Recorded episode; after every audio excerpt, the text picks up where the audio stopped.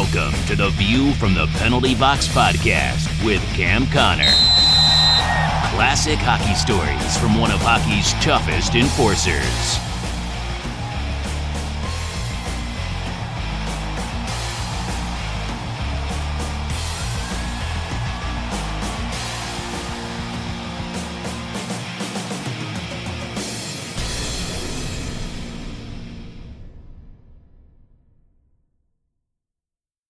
Hello, everyone. Podcast number 34. I can't believe the summer's over. Hockey's already started. Chris and I are excited to go back and start our podcast again this season. So it's the start of season three. This will be your third year where you make a prediction to see who you think's going to do well, who will win the cup. Your first prediction, you did really good. You predicted Vegas, and they went all the way to the finals and then uh, you predicted Tampa Bay, I believe, and uh, they got out first round. So at the end of the podcast, you'll make your your big prediction. We'll see we'll see how it goes. Uh, we wanted to thank everyone who, even though we weren't podcasting over the summer, you still left reviews on iTunes and Spotify, wherever you listen to the podcast. And we thank you very much for that. And if you haven't left a review, we'd really appreciate it. You guys are our biggest ambassadors for the podcast, and we're trying to get other people to listen and to hear because I think my dad's stories are pretty special. And if someone's a big hockey fan, especially classic hockey from the 70s and 80s, I think they would enjoy the podcast. If you want to send in a question, we have a few questions today that we'll get to. You can always email view from the penalty box at gmail.com. And Dad, you're on all sorts of social media on Facebook, on Twitter at CamConnorNHL. You're on Instagram. We have a website. So make sure you follow and check us out because we are committed to having more episodes than last year. So that's where you'll find out where Dad's laughing. We are. We are. We're gonna do more than last season. I don't know about that, buddy. Well, I've said it, so now we're we're committed. So yeah, so that's where you can take a listen and make sure that uh, we're we're sticking to our word and send us in some questions, some topic ideas. We also have merchandise. I know that you, I believe you put it on Twitter, a picture of little five year old Hudson wearing our view from the penalty box hat and it actually it's a pretty nice hat. So if you want to help support the podcast you can always check out viewfromthepenaltybox.com slash merch. And uh, there's a whole bunch of different things with uh, view from the penalty box on it. So we will start with what you thought of st louis blues winning the cup. I know we were planning to do one more episode uh, in june when they actually didn't win the cup but it seemed like every other week either you or I were traveling and unavailable. So now it feels like it's been like half a year, which it almost has been since they won the cup, but I'm sure people are still interested to hear your thoughts on yeah. on how that went down. You know, it's pretty tough to predict who's going to win after two games uh, this season. You know, uh, after 10, 15 games, you kind of see the team shaping up and you can get an idea of who's going to be stronger this season and who's going to be coming near the bottom. You know, last year I did predict Tampa Bay, and I don't think anybody was more disappointed than the Tampa Bay franchise themselves to be eliminated in the first round when you have such a outstanding season seasons. I, I do believe that uh, for whatever reason, when they lost in the first round last season, I believe that uh, any of the returning players are going to just tell themselves that will not happen again. It was disappointing uh, for them and for me. The hockey first round is that's my that's my favorite is the first round of the playoffs of hockey. It is outstanding because you can get a low level team beating a top notch team, and you know Tampa Bay losing. That's that's exactly what I'm talking about. So this Oh, by the way, last year when Tampa Bay did get eliminated, I did say St. Louis Blues would take it now. So it was my second chance, but I got the second one right. This year, Again, I don't have much to go on. Uh, when I look at uh, some of the teams that I'm more familiar with, a lot of the teams, they know they have to improve, especially the ones that didn't make the playoffs. So when you look at Edmonton, and that's probably the team that I see the most, they made their moves from a new GM, a new coach. These are proven. This is not like a Dallas Eakin who you bring out of left field who play who coached in junior. These are these are proven commodities, and I believe that Tippett is going to do an outstanding job here. He didn't have much as far as money. The team, you know, was way below the salary cap, but his team always did well. So there is absolutely no reason why Mr. Tippett shouldn't carry over that success with this hockey team. Uh, you've got a good core group of players with the Oilers, and uh, you know they've made some key key acquisitions, and uh, who's to say they're not going to make any more? Bottom line is, if you're going to win, whether it's during a regular season or playoffs, bottom line is goaltending nothing more important than goaltending. When people ask me how are the Oilers going to do, well, it all depends. If those goalies are stopping pucks, they're going to have a real good year. If they're struggling in the net, that's the kind of year that they're going to have. So when I make my predictions at the end of this show, I'm going to tell you who I believe is going to, you know, represent Canada or go the farthest with a, you know, for a Canadian team, and I'll also give you my predictions for winning the Stanley Cups overall. So that'll be at the very end. So something that happened at the end of summer was that your father passed away, my grandpa, and I know you've mentioned him a few times on the podcast, so some people are familiar with him. Every year you would post photos on social media uh, because he did reach 99 and you were really proud of him. So I thought uh, maybe you would want to share a bit of um, memories on Grandpa and what he meant to you and hockey. Thank you, Chris. I don't know really. Everybody, you know, your own father is the most important, hopefully, um, and your mother. And so most of you don't know my mom or dad, and so it's probably just important to me. But I do want to say thank you for all the communication, whether it's through Twitters or emails or what have you that there was a lot of people that reached out and sent their condolences. And you don't know how much that means to myself and to Chris. With you don't know my dad, but you reached out to me, and and it it was noticed and it was appreciated. And so, Dad's in a better spot now. He had a great life, 99 years, and uh, without him, and you always hear when somebody dies. You talk about what a good person give you the shirt off his back. With my dad, I can honestly say, without him, uh, I really don't believe I would have made pro sports. Um, I did pretty well in football and baseball. But because my dad, he always made me practice, and I enjoyed it, but he made me practice, and by practicing more than the next guy, I just got better and better, and my mental attitude. I mean, I wasn't afraid, so I was able to be physical. But again, getting, you know, talking too much here. But Dad, you know, love you, and uh, we'll see you in the afterlife. So, on a more positive note, uh, one of your good hockey friends is actually competing right now on Survivor. It was taped, but they're they're airing it right now. So I believe two episodes have aired uh, with Tom Laidlaw. So you don't really watch the show, or you did, and you haven't for a long time, but you're making sure that you watch this season. Do you have any thoughts on one of your old pals playing Survivor, and what are your thoughts? Survivor, I think I watched it. I think I heard it. It's been on thirty plus years. I think I watched it in, in you know in the beginning, but I've shied away from watching it, but when I heard my good friend Tom Laidlaw was on it, sparked an interest. And if you know Tom Laidlaw, you know I knew him through through the Ranger organization when he was a rookie. I kind of well, it's not only me. Everybody likes Tom, you know, and I I like Tom because how do you not like somebody that walks around with a smile and is always happy? He's not a negative person whatsoever and I just wish I would have got to spend more time with Tom.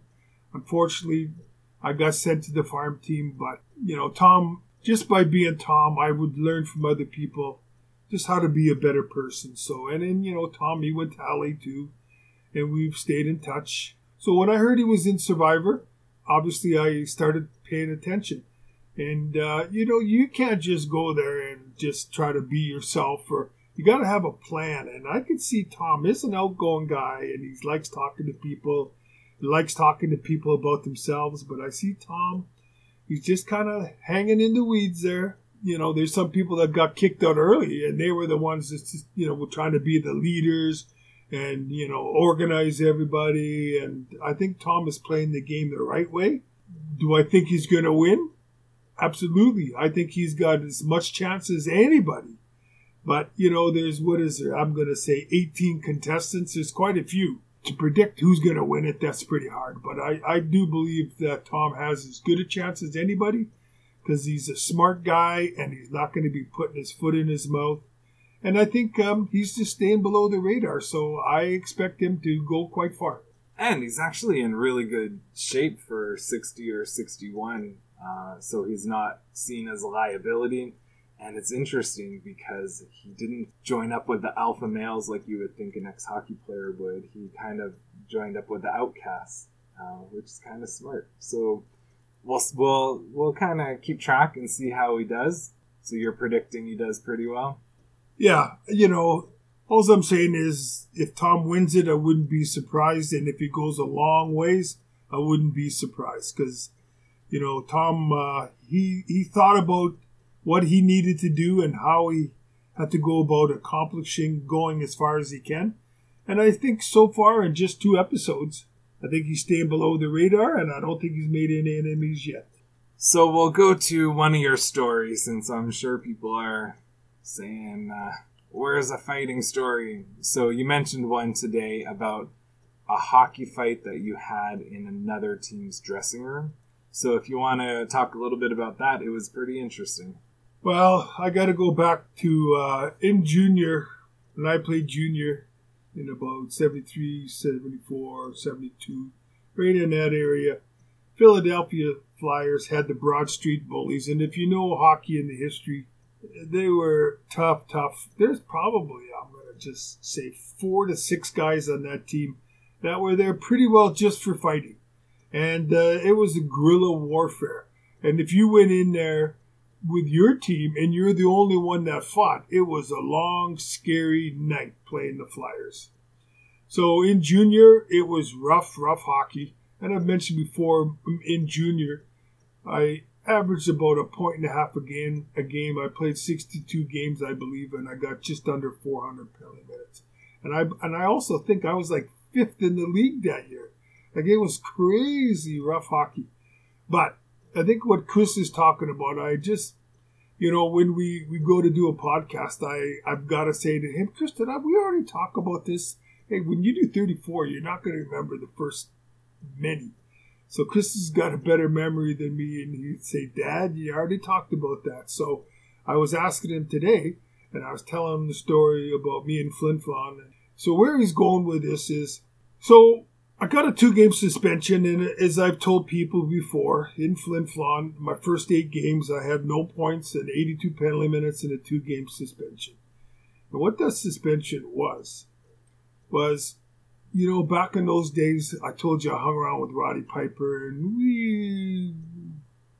I'm sure there was tougher guys around, but, you know, we were pretty tough ourselves. And unfortunately, street fights followed us, and, uh, I wasn't afraid to street fight, so which carried over into hockey. I wasn't afraid to hockey fight. And you know, you never know if you know how to fight. You just start swinging. When I was 19 in Flin Flon, I was, you know, I wish I was the Wayne Gretzky scored a lot of goals, but you know, you have whatever ability, and so I could fight. And I never will run or I don't think, you know, that I, I, I don't believe it. Maybe somebody else will differ. But I don't think I was a punk. There was punks out there just jump you from behind. I never did that. I would square off with you and, and meet you face to face. I would not jump you from behind. Or like Tiger Williams. You know, he'll go in the corner and you don't even know you're fighting and he's already swinging. He's got his gloves off. So I, I didn't do that. And this guy was trying to get at me, and I was trying to get at him on the ice. And uh, back in those days, I could look at you.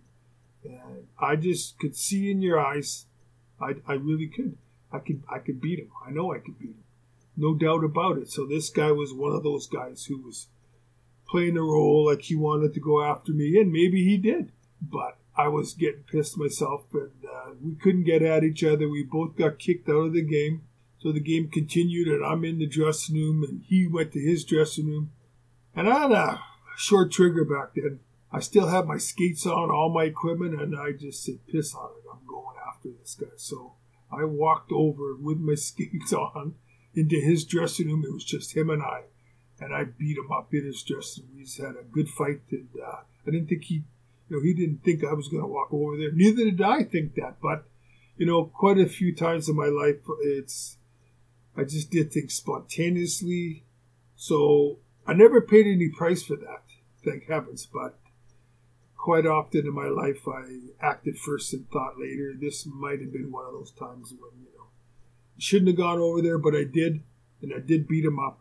So the league gave me two game suspension, and as I've told other people, in today's world, if I was to do something like that, you'd get life pretty well, or 40 game suspension, like two games, you know, that's unheard of today. So that was the story that uh, Chris asked me to, to talk about.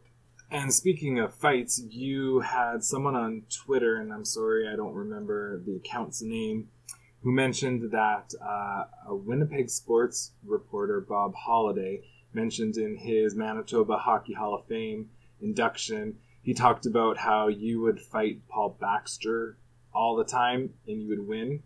Do you have any uh, thoughts on, on that comment? Yeah. How, how tough was Paul Baxter? Yeah, Tom uh, Paul Baxter was pretty tough. So in our Manitoba Junior, um, so it's not a Western Hockey League, it's Manitoba Junior, which I call it Tier Two. Again, it was in that era where it was tough hockey, and Paul Baxter was on a team called Winnipeg Monarchs, I believe, and he would run around, and he made the National League. He was in coaching. He had a way better career than me, I can tell you that. So Paul, he would he was one year younger than me, and he would run around, and our big guys were afraid of him. And and again, I'm not a Superman here, but I could look at Baxter in my mind. I, I knew I could take him. Well, Paul didn't know, you know, that he couldn't take me. So over two seasons that we played against each other, I would guesstimate that we had seven to eight fights. And every time he instigated, he'd say, let's go. And I'd say, well, if you want to, you've never hit me once in all our fights, so I don't mind beating you up. But so he would try and try and try and try. I think I was the, at that time, the toughest guy in Manitoba Junior, but Baxter was number two. But there wasn't any comparison between myself and him. And, and again, he had a better hockey career, so I'm not sitting here bragging about myself. I'm just saying the facts. So so yep. So so the Bob Holliday in his speech, I think he was a reporter that used to go to the games, and for whatever reason, I think Bob. Uh, I don't know why he brought it up, but yes, that is true. I used to fight uh, Paul Baxter quite a bit, but only because Paul had a lot of guts and he kept coming back for more. Do you know what Paul Baxter is up to now? You know, I don't know. I, I heard he lived in the States, but I also have heard that uh, Paul, he's had a lot of concussions. I've had my share. He's had a lot more than me because he would cause shit with some big, tough boys, and then he'd turtle. These guys would punch him, and so I think he got a lot of punches to the head. I mean, not talking like a boxer, but I have been told that, and I, Paul, if you're listening and I'm wrong, please let me know. But I've been told that those concussions have uh, caused a lot of problems and grief in his life. So I wish you well, Paul.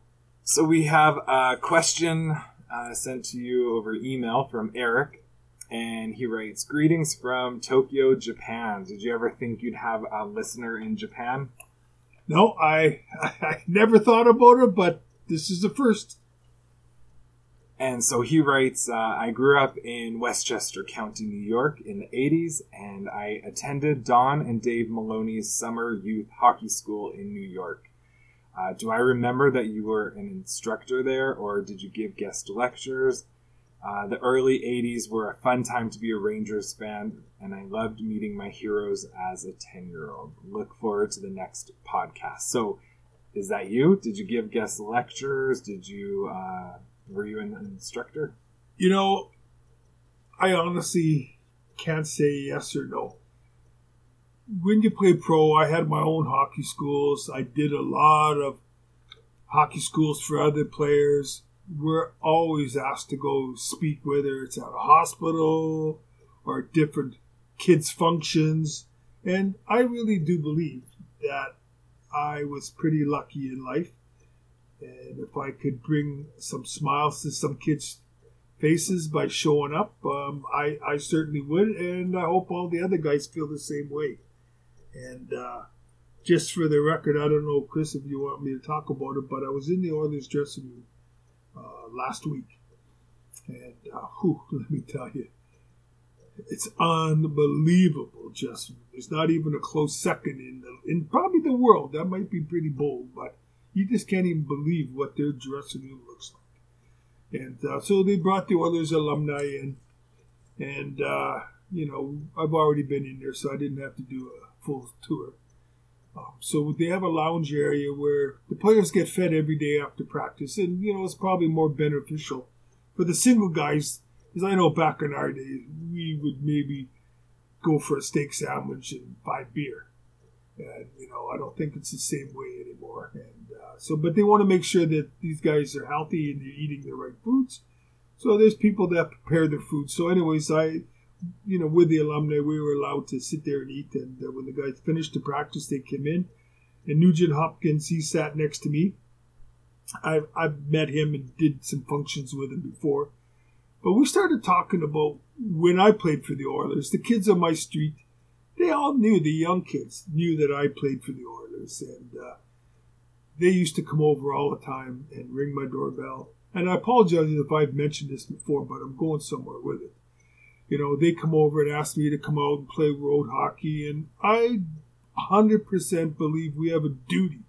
It's not in your contract, it's a duty for these young kids to go out there and play road hockey and just make their day.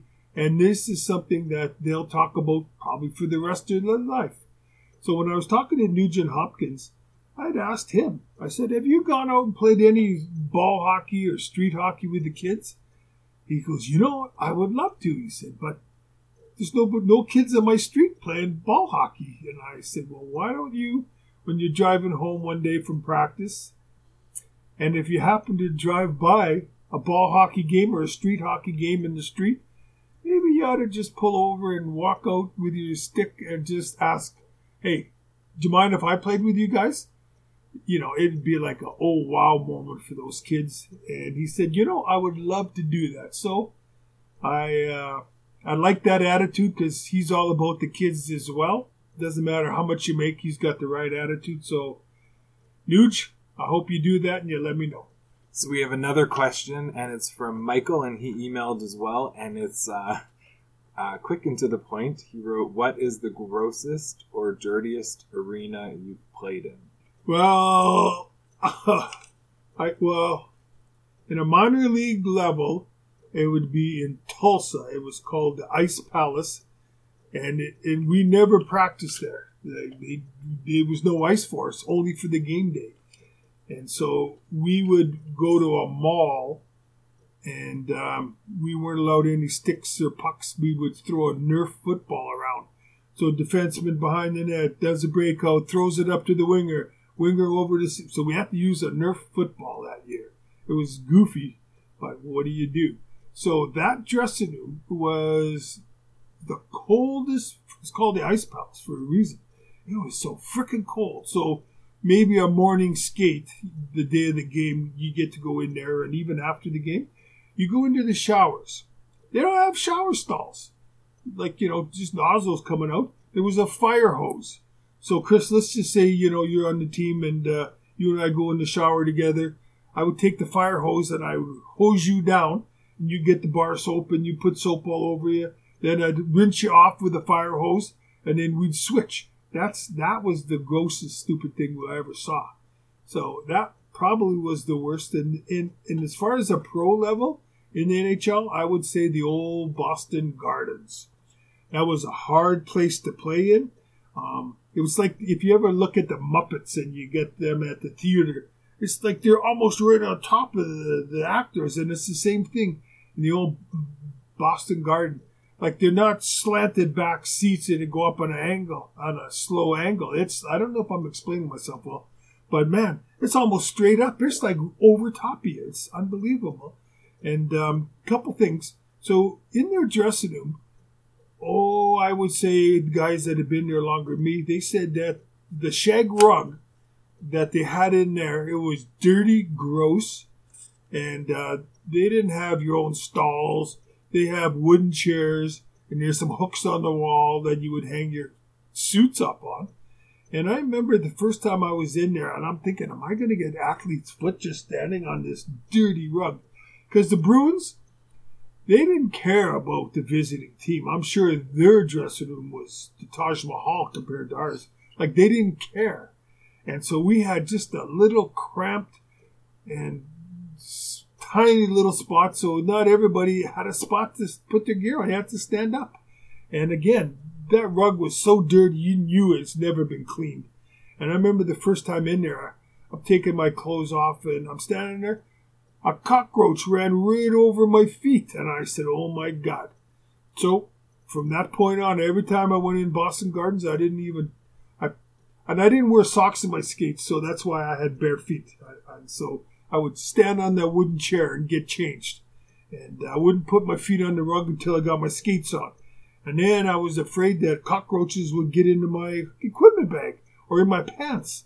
So I used to hang those things up and uh, nothing on the floor. So I would say Boston Gardens, and they used to talk about at nighttime when you turn the lights off in this old garden that rats used to come out and they would have guards that are paid to shine lights and shoot these rats with pellet guns.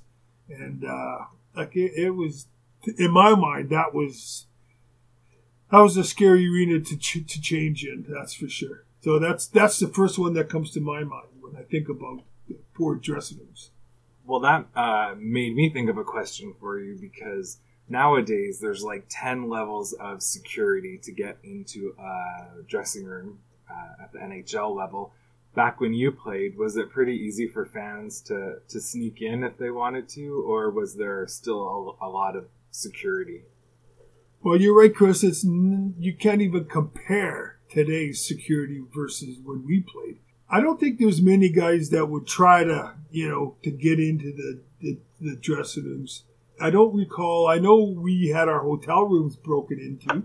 Um, guys would get pass keys and then they would crawl at nighttime on the floor and reach up and steal some rings, uh, some hockey rings. They would steal your wallets and then crawl out again. So, you know, we've learned that when we, and I tell the wife and even my kids that when you go on the road, as soon as you get in your room, you put your latch on automatically and you're deadbolt every time. And like Gordie Howe told me, he said, you know, always put the do not disturb sign on even if you're in the room and always leave your TV on when you uh, are vacant from the room. So I've never had that problem. Uh, maybe maybe because I'm listening to Gordy, I, I don't know.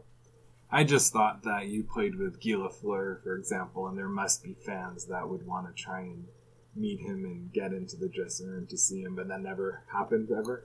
No, we didn't. No fans. There was there was somebody always standing, especially Montreal, just right outside the door.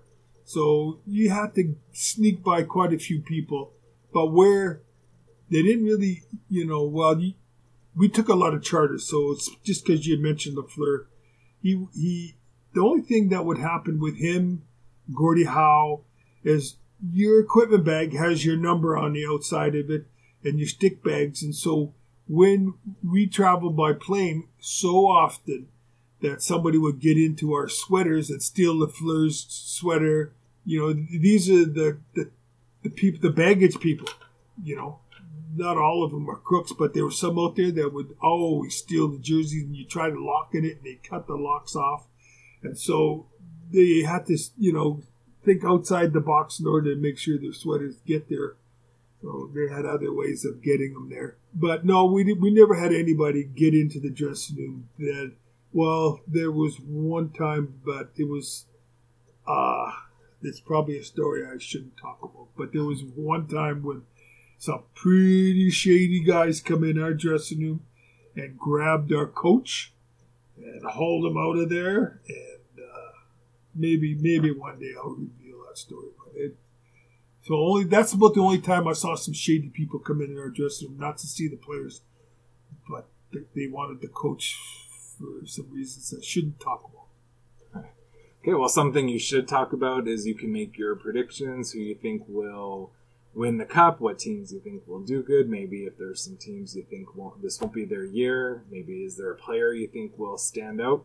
My predictions, as I was trying to say earlier, you know, when you live in Canada, the Canadians, they always say, well, what team do you think is going to go the farthest, you know, representing Canada towards winning the Stanley Cup? And most, quite often, you know, there's only one or two teams that even make the playoffs from Canada. They haven't had a good track record lately. As much as I think the Oilers are going to be in the playoffs this year, in my humble opinion, I think they're still a player two away. Um, and the goalies have got to prove themselves. They're going to be the cup contenders, in my opinion. I got to believe on paper, Toronto Maple Leafs, they've got the firepower. If their goalie Andersen's stopping pucks, right? I think those are the obvious ones. And uh, some people have told me that Montreal Canadiens have a really new and improved team. So, you know, I got to believe it's going to be a team out east, whether it's Toronto or Montreal, that'll go the farthest representing Canada. I don't see them winning the Stanley Cup. And to win the Stanley Cup, well, I'm going to say Tampa Bay again. Like, I don't know why, but I just I just got to believe that these guys got enough pride, they got enough talent there. And obviously, after the next 10, 15, 20 games, you're going to see how things shape up. So if they're sitting in third or fourth place, then I might have to change my opinion a little later. But as of right now, I'm sticking with Tampa Bay. And the three teams that you played for, Montreal, Edmonton, and Rangers, do you think they make the playoffs or don't? I think all three of those teams will make the playoffs. Uh, I, I, truly do. I watched the Rangers play the other night. You know, they lost to to Winnipeg. I watched that game. They were up four zip and they lost five four. You know, sometimes when that happens to you, I don't know. It's too early to say it's a wake up call, but you start saying, you know what, we had this game, and you got to focus a little bit better. And so I, I just think that there was something to learn for the Rangers in that 5 4 loss to the Jets. So, and you know, I haven't even talked about Winnipeg. Winnipeg's got a good team, but they also lost three defensemen that I believe is going to hurt them this season. So, anyway, so I think the three teams that I played for, I truly believe they'll all make the playoffs this year. Okay, well, we shall see. And uh, let us know if you agree with Dad's predictions or not. And again, thank you for all your reviews. Send us emails, view from the penalty box at gmail.com, and uh, connect with Dad on social media. So until next time, I'm Chris. And I'm Cam, and thank you very much.